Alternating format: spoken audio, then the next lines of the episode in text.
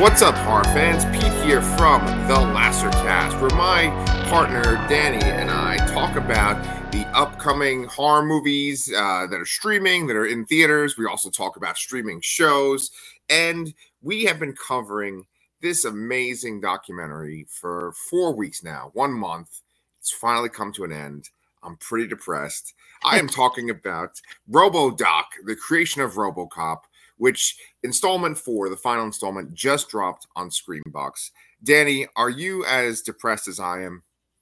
It it is very bittersweet. Uh, I watched the I watched through the credits like to the very end, uh, and it, it had a very similar vibe, especially the last like 15 minutes of this episode. And this was like a full movie length episode. These episodes have been about an hour to an hour and 10 minutes. This was like an hour and 25 minutes. Yeah. Uh, this last episode. And the last about 10 minutes or, or so had that, like, you know, we're bringing everything to a close vibe that we've experienced before with the In Search of Darkness and In Search of Tomorrow uh, documentaries.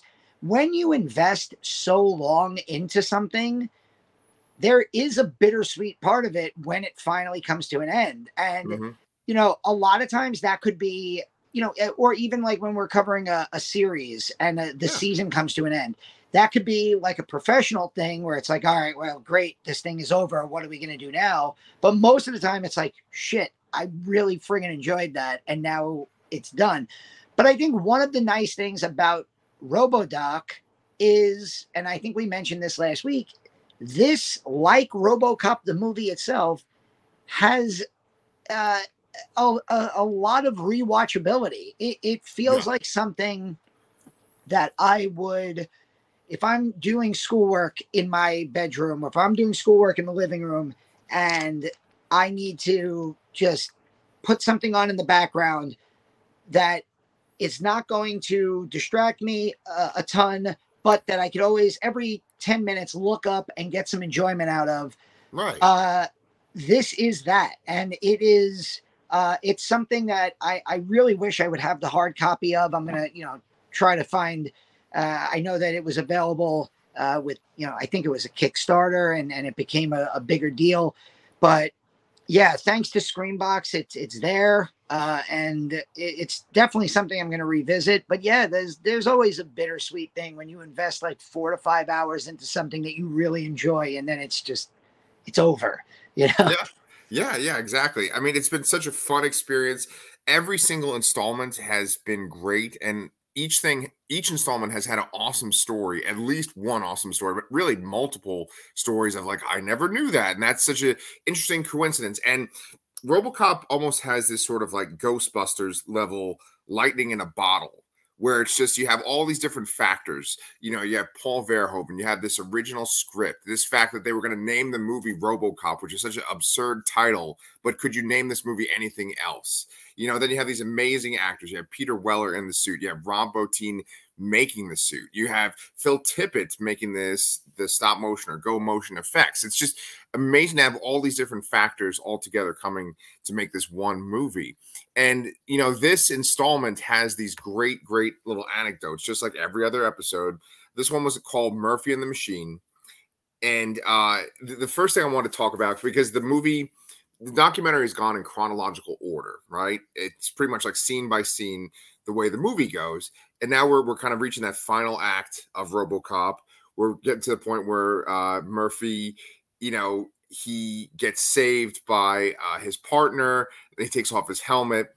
And the pr- first part I wanted to talk about was when they remove his helmet right? It's got that sort of Michael Keaton in Batman Returns effect, where you know where he would take off his cowl and all that black eyeshadow that was always there when he's Batman is not there all of a sudden. Well, in this time when Murphy takes off his helmet, there's all this black stuff that goes like right up to his chin. It's like kind of black plastic or black metal, and it's just not there at all. And they make a little point of that in this scene. Do you like little things like that, like little notes like that? I did. I I loved them talking about because I always thought that was such a cool effect. We actually saw that same effect this year in one of my favorite. I know probably one of your favorite films of the year too, Guardians of the Galaxy 3, where you have a villain who has the same Oh, uh the the the effect of the face basically as if somebody cut the face off yeah. not John Travolta, Nick Cage, uh, Right. and then and then put the face on some like a a, a mask and tied it back. Uh, Yeah. That was like the high evolutionary in Guardians Three Right. this year, Right. and I and, and I always wondered how they did that effect because it looks so cool. And they, yeah, you know, they talk about you know what's missing from the face uh, compared to when the helmet's on, but then they go into the effects of how they do the the the and how it's really makeup uh, all around. And of course, that led into amazing stories of once again Paul Verhoeven Right. and uh, the makeup crew and Peter Weller and other members of the crew getting into arguments. It feels like there's an alternate reality where RoboCop was a huge flop and everyone involved in the production killed each other. Uh, And I and I think that this is one of those wonderful stories where because RoboCop was an instantaneous hit and they show at the very end, you know, even Siskel and Ebert liked it. Uh, and it, and there were lines around the bo- uh, the block at Chi- uh, Mann's Chinese Theater in L.A. And because it was such an instant hit, it makes those bad feelings kind of dissipate very quickly. It's like, oh, okay, tensions were high. You know, we were at war with each other to make this piece of art, but it got respected right away. It made money right away. And now we can just kind of put everything in the past and laugh about it, which is really what this felt like for five hours. It felt like so many of the cast and crew, from Verhoeven to the makeup guys to the weapons guys to the actors uh, to the assistant directors, just being like, yeah, we were at war with one another. We wanted to kill one another. But at the end of the day, we all made this fucking awesome movie that everyone fucking loves. And now we can laugh about it. yeah, yeah. It, it seems like it was a real ordeal, and there are some pretty amazing stories about how tense it would get. And what's funny is that like the guy who was like the weapons master, the guy that was in charge of the weapons department, he seemed to be in a few of these interactions, right? The One of the Oreos. Exactly. That's exactly where I'm going. That's exactly where I'm going with this. And, and and what I love about documentaries like this is that sometimes they add like sort of like cartoon, like animated footage to kind of show the story they're talking about. And at one point, there is a uh, staff member, a crew member, holding a case of Oreos, but they're called like Roboreos or something. but um, if, for people that don't know what I'm talking about, first of all, go check out the documentary. Don't just listen to me and Danny talk about it. Go watch RoboDoc. But besides that, this this fucking story is so ridiculous about how the weapons master guy is standing with Peter Weller. He's in that makeup that we just described. He's in the suit. It's taking hours and hours to get into it. And uh that guy just has a stack of Oreos and he's eating them next to Peter Weller. And Peter Weller, who admits that he was a diva uh, in the making of this movie, like basically turns to him and says, like, Robo wants an Oreo. And and um, in a previous installment, they had talked about how Peter Weller always wanted to be called Robo. He was like in character, either call him RoboCop or Robo. And the weapons master just wasn't having it. He wanted to call him Peter. They got into a fight. And then eventually, P- Peter Weller is just yelling down to the crew saying, Robo wants an Oreo. And, and, and then the guy actually shoved all the Oreos in his mouth, too. Now, Peter Weller does dispute this. He does say that, but he also has admitted to being a diva on the set. So Yes. I, I think I, I kind of side with the weapons master on this story as Oh, to yeah. whether it happened, but it it's just so much shit like that, and it there eh, like the fact that they were up against the clock with the makeup because uh, in like the heat i- in Texas, it like it would start to bubble and and like the makeup on the side of the where like the face was peeled down to the side, it would start to like loosen up, and they were like, "We gotta get these fucking shots." and like Right. Verhoeven would be trying to set up something else and not listening to the makeup guys. So it was yeah, it was it was Peter Weller versus the pro, uh, the weapons master over Oreos, and it was Paul Verhoeven versus the makeup guys over like the timing of the shots. Uh, I- I mean, they go into my favorite story uh, is them blowing up the the the. the using those massive guns to blow up the stores on the street and how and and how they're making this announcement to the people who live in the apartment buildings behind the street that they have blocked off. Please back away from the glass.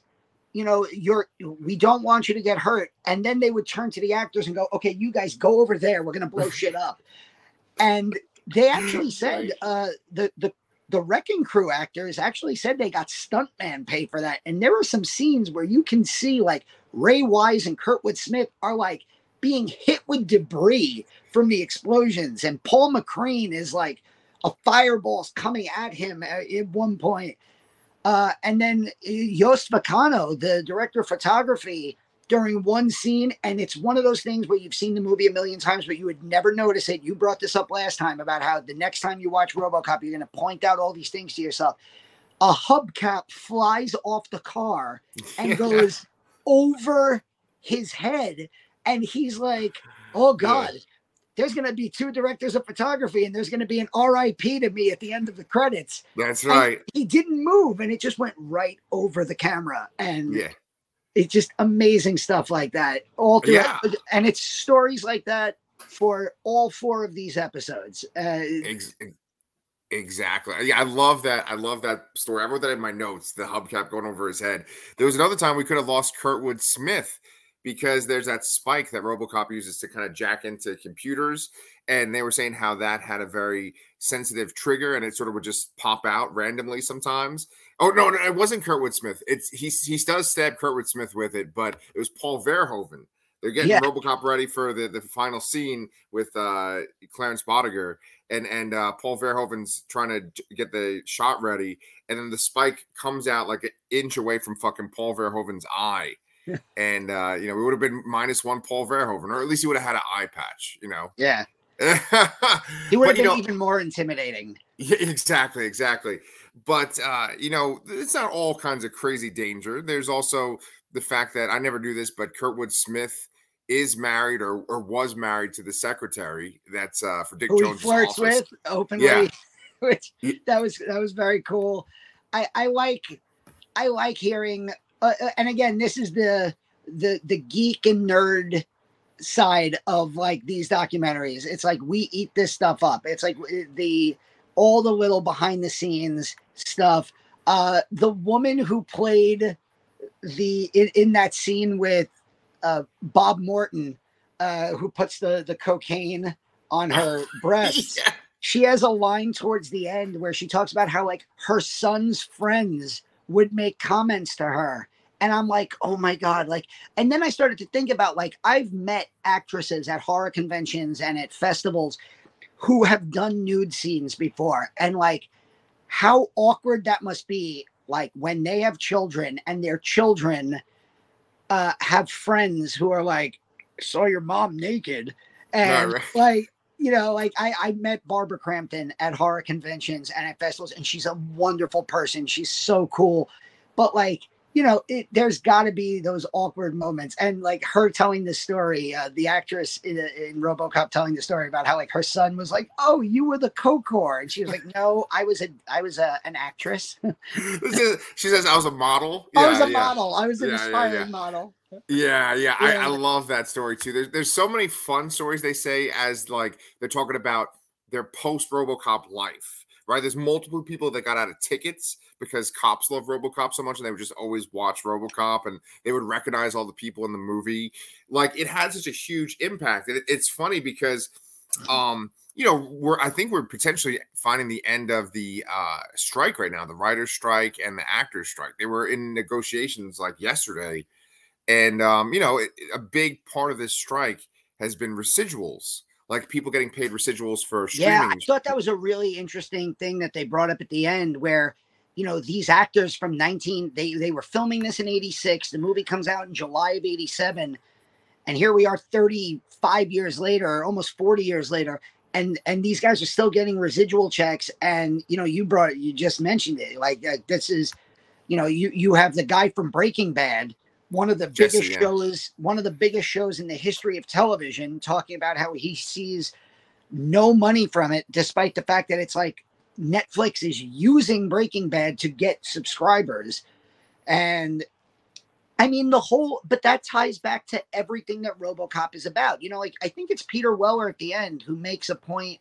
to say it's like, you know, on the surface, it's this, but then it's also this underneath. Yes, it's a an action movie. It's a a cop movie. It's a, a, a science fiction cyborg movie, but then it's also a movie about uh, the evils of corporations. It's also a movie about you know privatization and and you know and they make a, a, a comment about how the movie kind of previewed the militarization of the police and and that and to me that more than anything that more than the humor which is amazing that more than the action which is amazing is what makes robocop such a timeless film there are yes. plenty like i'll give you an example commando came okay. out in 1985. Commando is one of my favorite action movies, sure. but that's all it is. It's a right. fun Arnie action movie. It's yes. insanely quotable, but there's nothing deeper in Commando than just Arnold Schwarzenegger making great one-liners and killing hundreds of people. Yeah. RoboCop there are there is an epic body count uh, blood for days, as we know from Paul Verhoeven, blood, blood, more blood. Yeah. But it's it's all of that socio-political commentary. It's it's the the the referendum on the 80s and on the Reagan era and really kind of predicting the future that makes yeah. RoboCop such a timeless movie. And yeah you know, I, and that's why, as much as I love a movie like Commando, it's not RoboCop, uh, and it doesn't have the following that RoboCop does. You know, yeah. I, I, I don't think you can do four hours of behind the scenes stuff on a movie like Commando. And and again, this is somebody who loves it. Uh, I'm just it, it, RoboCop is, and I think everybody who worked on it would agree, it is something more. Yes, a thousand percent agree. Uh, I mean, obviously, like Paul Verhoeven was really, you already kind of mentioned this, but he was really going for that um, Jesus, like that sort of that American Jesus idea. And, you know, there's that one shot they talk about where Murphy comes out and he's going to go uh, confront Clarence Boddicker and he looks like he's walking on water, like Jesus, right? Um, there's multiple times throughout this whole documentary, but especially this very last installment, where Peter Weller quotes specific lines from the movie.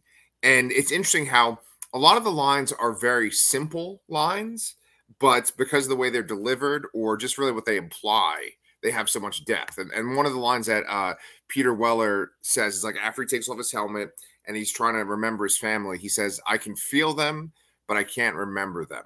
And Peter Weller actually says that's the most important line in uh, Robocop. You know, because Robocop, so much of it is about his, like as you, you talk about obviously that the political themes and stuff are so impactful but i think like even more than the political themes is the idea of like losing your identity or like a corporation taking your identity the machine the world taking who you are to where there's nothing left of you and like what's left of you then? And essentially it's like your soul is the only thing that you own yourself and then it comes back by the end of the movie. And and one of the things that's really really interesting about this first of all, Ed Neumeier, who wrote all these great lines of dialogue, you know, along with his partner, uh, he talks about how if there was like 118 minutes of RoboCop footage that was filmed, then like 114 minutes are in the movie, right? He says something along those lines. Basically, that they cut like almost nothing out of the movie. It, and go ahead. Yeah, it, it I, that's so rare because yeah. I think like one of the reasons like DVD became so popular when it came out was all the like, oh, we got to see all the behind the scenes footage and all the the deleted scenes and the yeah. I just watched a YouTube video. Um, the Horror Geek is one of my favorite channels to watch. Uh, Mike Bracken's channel, and he covered uh, the lost edition, the lost cut of Event Horizon, and apparently, like Paul W. S. Anderson released like his his initial uh, film was two and a half hours, and they cut it down to like an hour and forty five minutes, and all that footage has effectively kind of been lost over the last twenty five years. And like you said, yeah. there this that that's not the case with RoboCop. It's like they Verhoeven was like, here's exactly what we want, and fuck it, we're gonna get exactly what we want every single day. And he didn't care who right. he had to fight to get it. Um, I thought it was funny that Gene Siskel in his little blurb in the at the end of was like, I guess we have to give most of the credit to Dutch filmmaker Paul Verhoeven. And I'm like, I bet you everyone on set was like, fuck, he was right. Yeah, yeah. Shit. Like this fucking crazy guy who's imitating Ed 209 and you know running yes. out into where the bombs are going off. He like who everyone argued with and fought with and shit. It turned out he was right the whole time. Yeah. yeah, it's it's amazing. His vision was vindicated, right? I mean, Gene Siskel and, and Roger Ebert like just raved about this movie, and it's funny because it, it is like a time capsule watching this documentary too, because 1987 or whatever. It's it's the beginning of his American career, and it's funny because they interview him multiple times throughout this documentary, and he says that RoboCop is his greatest film. He's he's very impressed by it. You know, like he he knows that it all clicked, it all worked right here. And I, I love Paul Verhoeven films. I'm a big fan of Starship Troopers. Um, I think I think Basic Total Recall. is a lot of fun. To- Total Recall, yeah, yeah, amazing, amazing stuff. But it, it's all about this this movie, this movie and its message. And it's funny because uh, we're talking about things getting cut out, and they cut out like little shots and stuff. Like they, they initially cut out the arm getting shot off and stuff. But what's interesting is that there's almost like an epilogue with the news footage, right? Where they have the people at the news desk talking about things, and they interview Lewis at the end. And um, they were saying that they cut that with and and so the, the very last shot of the movie is like, you know, what's your name, son? And he says Murphy. And like I feel like that is such a fucking powerful ending. And that's like a thousand times better than if they had done one last set of those news clips. Yeah. You know? Um, yeah. they were saying that even in like the theater when they watched the premiere, like you know, when they showed it, you know, the audience was saying Murphy before Peter Weller said Murphy. I yeah, I've I've been in a few theaters uh, in my life where like movies have had like such visceral positive reactions like that and like i can only imagine how the actors and the filmmakers feel when they're sitting in like a screening of their movie and like the audience just gets it right away uh it, has got to be like the greatest freaking feeling in the world to like you know it yeah. i'd like to i it, it it you know, as somebody who's in education, it's like that rare moment where you're teaching a lesson and like everybody seems to understand what you're talking about and just get the work. It, it, sadly, it's not, it doesn't happen all the time, but it, it, it's like a vindication of what you do for a living, you know, when yeah, everybody just, just, gets it right away. When it just clicks. Yeah. Yeah. And, and so like, um, I know we kind of have jumped to the end of this, but there's a few other things I wanted to talk about.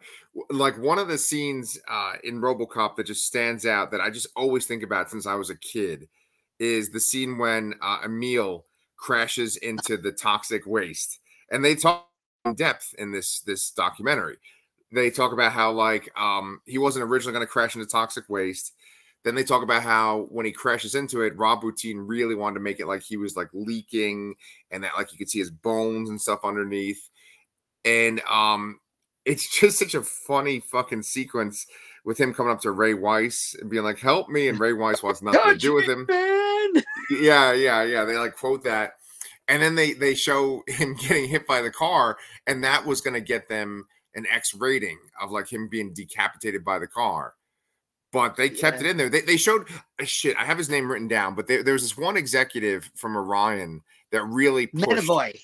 Yes, Mike Medavoy. Yeah. Yes, and like thank God for him because they mm-hmm. kept that scene in there. Uh, they they kept so much of the movie in place you know, because of this guy. So much of uh, you know, we're we're early '80s kids, born in the early '80s. So these are like our first memories, are really like from the '86 to '88 range and so much of the stuff that we grew up with ends up getting impacted. Like we we learn about it later on by the MPAA. Um, 1987 or eight was Friday the 13th, part seven, which is like infamous for uh despite featuring some amazing jason kills having almost no blood in it and and having very little shown on screen because the mpa like gutted the movie. Um and you hear about this especially as horror fans all the time. And you watch you know i i when i rewatched it a few weeks ago uh when we first started covering this uh, that one scene that I noticed that made me realize I was watching the director's cut is when uh, the wrecking crew murders Murphy at the beginning. That amazing shot of like the the Murphy animatronic, and then the camera zooms behind the head, and in one shot you see the bullet boom, and it cuts to Peter Weller with like the the bullet hole in his head. That was not in the original movie.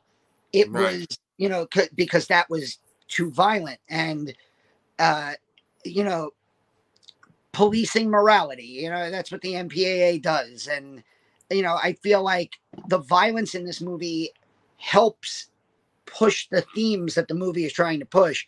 It's like a rare movie where the violence i think makes it better you know whereas a lot of movies like even horror movies it's like oh you know if it's gore for the sake of gore it's too much. But this movie is trying to push the idea of 80s excess.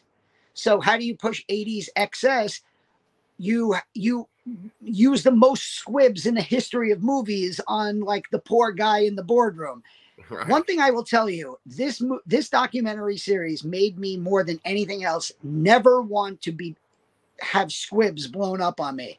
Yep. Ronny Cox talked yep. about how he got sick uh, when the squibs went off and that like the guys apologized to him because apparently they used the wrong ones. Uh, that poor guy in the boardroom said it was like the worst day of his life. Uh, yeah. Nancy Allen said that it hurt like hell. Yeah. Yeah. I can't even. Um, yeah, that was another great quote that uh, Peter Weller talks about is the, the final quote that he says to uh, Lewis. Lewis.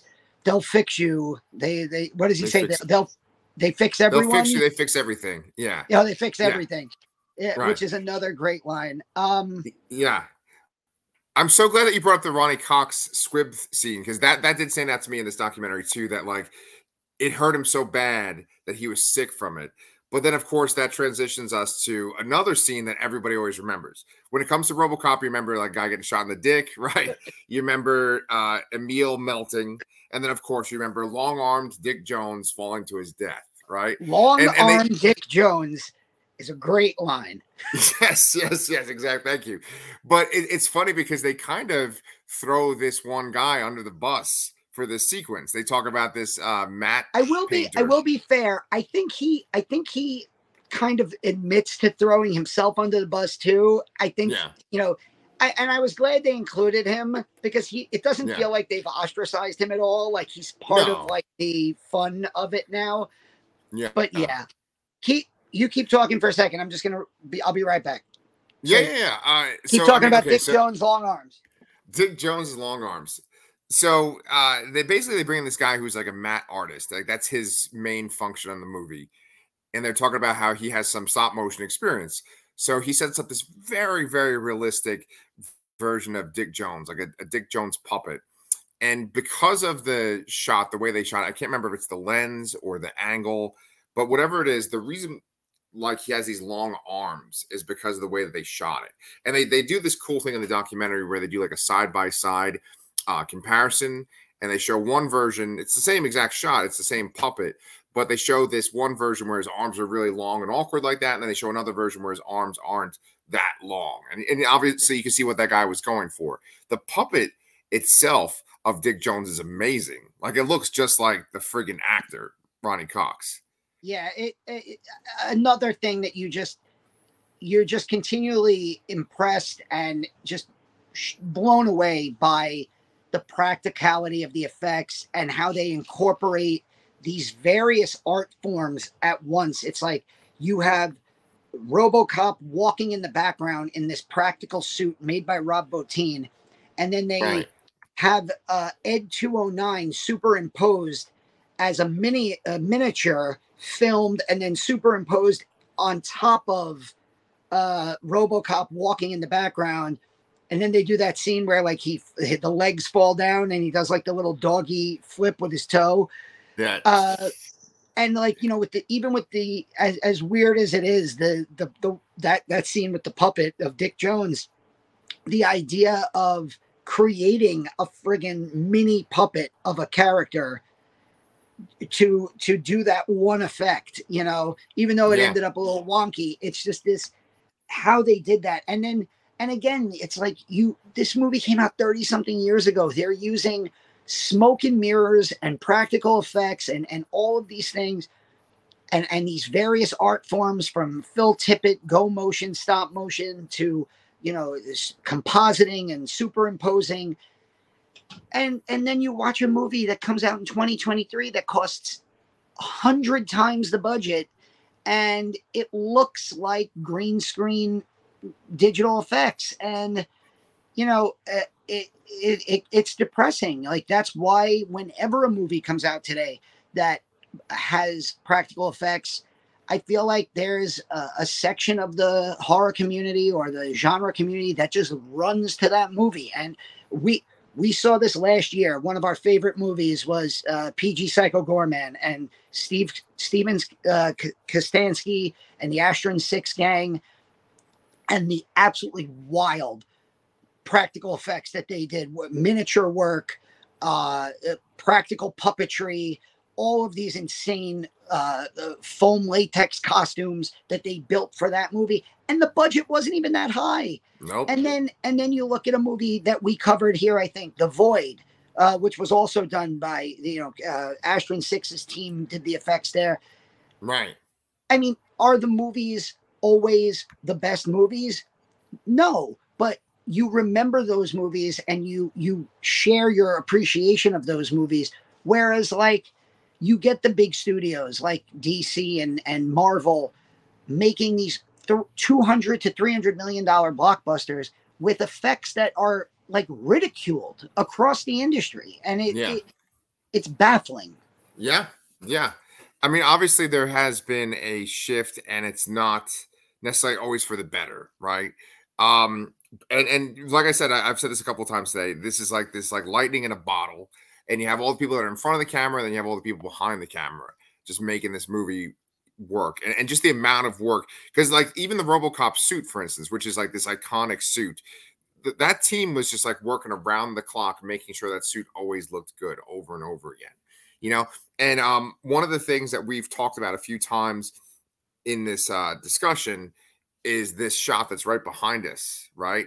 And they talk about how they were there was multiple ideas for like what the poster for RoboCop could be, and uh, they decided to go with this image, which is just a shot from the dailies. But uh, boy, holy shit, does this image have like magic to it?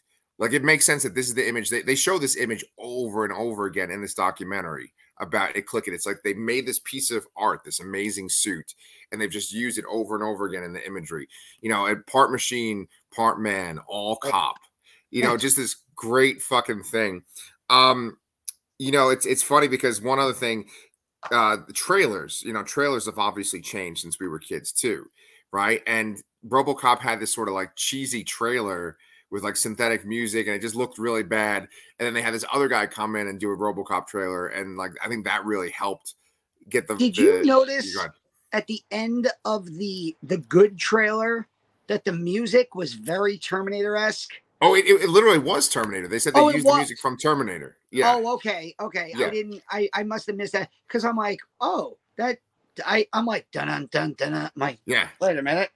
Yeah. Uh, speaking of Terminator, I did because uh, one thing that I I found kind of funny in that that last little epilogue is they're talking the actors the, the producers the the filmmakers they're talking about how like people come up to them and they're like oh you know robocop was my first favorite movie. And then it's like you know my dad took me to see this when i was like eight years old. And they're all like, what kind of parent would do that? And I'm like, what do you mean, what kind of parent would do that? That's like, that's It's you. hi. But but like my the reason that like Terminator made me think of that is because like Terminator came out in 91. Ter- Terminator 2 came out in 1991. And I remember seeing the preview on TV and looking Right. at my dad and, and going, I need to see this movie. yeah, and I was yeah. nine. I was nine Yeah. years old. And my dad, and I remember my dad going, okay, well, it's Terminator 2, which means you have to watch the first one. So we went to the video store. We rented the, the Terminator from 1984, which has a on uh, uh, when you're nine years old and you're watching the movie with your parents, it has the longest sex scene ever in the middle of it, Yes. along with all the the sci-fi action violence. Oh, I know. And I watched that movie, and my dad took me to the movie theater. And Terminator 2 is the first movie I ever saw multiple times in the theater. And if, you know anything about me, I will go see the same movie. Like it's all because of Terminator 2, seeing it three times when I was nine years old Right. and like i was that kid who like whose dad took him to the movies to see you know there were many times where the phrase don't tell mom was uttered when we sat down in the theater uh yes. most notably especially when you went to go see "Don't Tell Mom the Babysitter's Dead." well it- mainly when my dad took me at 12 to see from dusk till dawn but Oh, uh yeah. yeah. but and you know like i feel like that's part of that 80s tradition of like i don't want to say making bad choices of just selective parenting like if you're as a parent you want your children to enjoy the things that you enjoy because then it helps bonding with your kids you have Yes. you know things like this with pepper that you know you guys share things that you grew up enjoying right Right. and well, it's the same thing for for for all of us we grew up with robocop we grew up with you know violent action movies and horror movies and being exposed to them way too young. It's why we love the genres. It's why we love the stuff we love. It's because not because it scarred us for life. It's because it it was like holy shit i, I shouldn't be watching this. And it made us lifelong fans. So yeah i showed my daughter the Exorcist when she was nine. And on Sunday, October 1st, when it comes back to the movie theater for its 50, uh, 50th anniversary screening, I'm probably going to take her to the movies to see it. Oh, you know, sweet. it's- It's like, yeah, you know, a, nice, sweet daddy daughter. I'm actually, uh, in a couple hours, I'm actually taking her to uh, a Nighthawk cinema by me uh, to, she's going to see Pan's Labyrinth for the first time. I'm like super excited. Oh, I am Yeah, yeah, that's good. I haven't seen Pan's Labyrinth in the theater since it came out, which I think is uh, more than 15, maybe 20 years ago now. Yeah, yeah, yeah. so It's a while I'm really excited for Charlotte to see that. Uh, but yeah, that's you know, like I was so it was so weird to me that they're like, who would take an eight year old to see Robocop? And I'm like, everybody. right now, my my parents didn't take me to, to the theater to see RoboCop. I was only five when it came out. The, the- you know, my, my parents would do this weird thing where they would like take me to see R rated movies. And if they thought like sex or something was coming up or like a really bad, like maybe torture scene or gore scene, they would cover my eyes, you know, which I think is actually worse because then you start to imagine things that are worse than what is actually on the screen. But I have a lot of experience with these sort of these 80s violent movies because, and they talk about this in the documentary, that they made so many toys and cartoons based Yeah. on these things. Like there's the RoboCop cartoon. I remember the RoboCop cartoon from when I was a kid. Yeah. You know, the, the I remember uh, I remember that my my my mother would not let me buy I He-Man, uh Thundercats, uh all good, Transformers good, uh GI Joe I was not allowed to buy Mm, because GI Joe had guns and my mother didn't want me to have she was like, "Yeah, I guess they could kill each other with swords." Uh but she didn't like the idea of me playing with something that had like toy real realistic uh guns. So yeah, GI Joe was the only toys that I weren't allowed to buy. But like we we grew up in the action figure generation. We grew up where every movie had a marketability to it, and they show some of the toys. The like where RoboCop has the cap action, Mhm. where I have that. shooting and the the cap guns. Yep. And then you think to yourself, man, if I would have kept that, it still worked. How much you could probably get for it now? Yep. I, I had him and I had Ed 209, the Cap Gun Ed 209 too. I'm like, motherfucker, yeah. I do wish yeah. I had it still. Um, yeah, I mean, obviously this movie had a tremendous impact, and the, the beauty of this documentary is that you see like all the work, all the blood, sweat, and gears to steal their title that went into making this movie. And it's funny because like the title of this particular installment is called uh, Murphy and the Machine, and I kind of knew that they were going to talk about like how RoboCop affected the film industry and like what its impact was in the pop culture, and that they, that's what this like second half of this part was all about. They they even mention uh, RoboCop two and RoboCop three, and and one of the people I can't remember who's doing the talking at that point says, you know, some people do like two, pretty much nobody likes three. They said, um, it's, it's hard to find someone that likes three, and uh, they talk about I don't hate three. Right, I, right, yeah. I I also think it, it it says a lot that they literally talked about the two sequels in about a combined 35 seconds. like they this is not a documentary about the franchise of RoboCop. This is about the the movie 1987's RoboCop directed by Paul Verhoeven and they were like, "Oh yeah, there was a part 2, some people like it. There is a part 3, very few people like it." And back to RoboCop. Right. And, and I think that it kind of speaks volumes because I do think the sequels there with anything there is a law of diminishing returns unless you have like some kind of major like change of the game. So like aliens, you go from one creature to all the creatures and the alien queen. Big change. Terminator, Arnold is the unstoppable villain and then all of a sudden he's the good guy. That that's like a cre- but like RoboCop is RoboCop, and he's RoboCop yeah. in part two, fighting different villains. He's RoboCop in part three, fighting a, a different kind of villain, and it just they don't work and hold up as well. Uh, and then you lose a lot of the uh, the comedy and you lose a lot of the socio-political stuff. Even though I do think they are worth watching, uh, a lot of the cast members carry over. Like Nancy Allen is in the the police chief. Uh, Johnson, uh, the, the guy in the boardroom is in. I think he's in part two, maybe part three. Like there, there is some carryover, uh, yeah. but not Paul Verhoeven. Uh, you know, Peter Weller di- dipped out after part two, so you know, I think they're worth a one-time watch, and that's pretty much it. Yeah, yeah, really good point. Yeah. So I mean, uh, there's probably not going to be a Robo Doc for those two movies, but no. we are very lucky there was a robo doc for this. Uh, you know, my birthday is uh, less than a Coming week up. away now. Friday the 29th, right?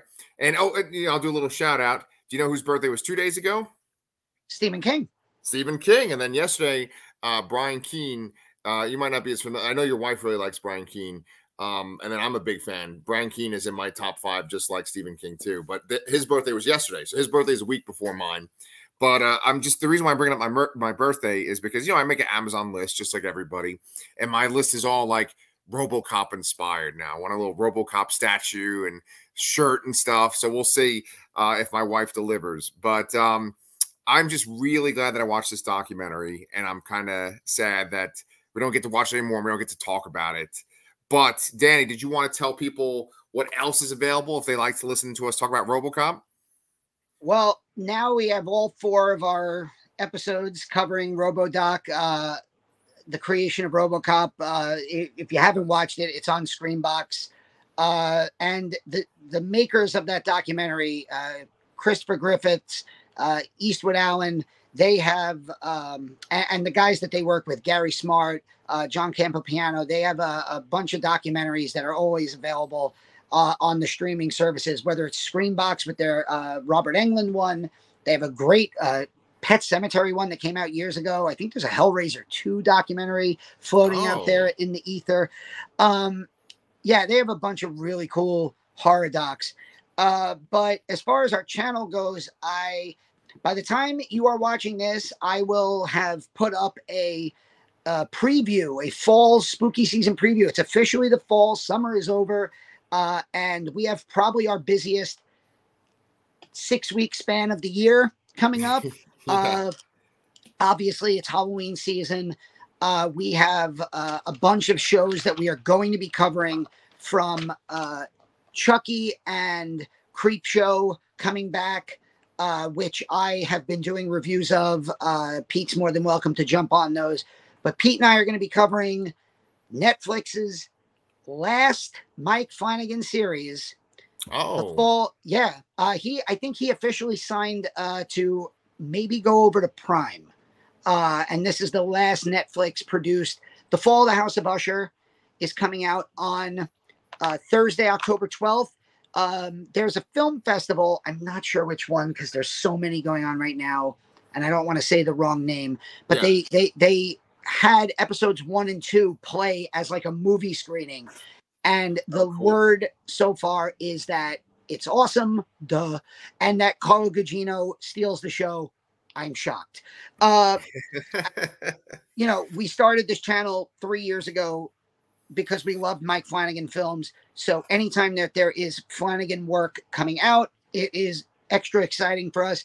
I think the Fall of the House of Usher is going to be eight episodes, which means we will probably do what we did with this series, and we will make it a, you know, four week uh, or maybe you know maybe we'll try to do two weeks since Netflix just throws everything out there and do two episodes at a time uh, of that show.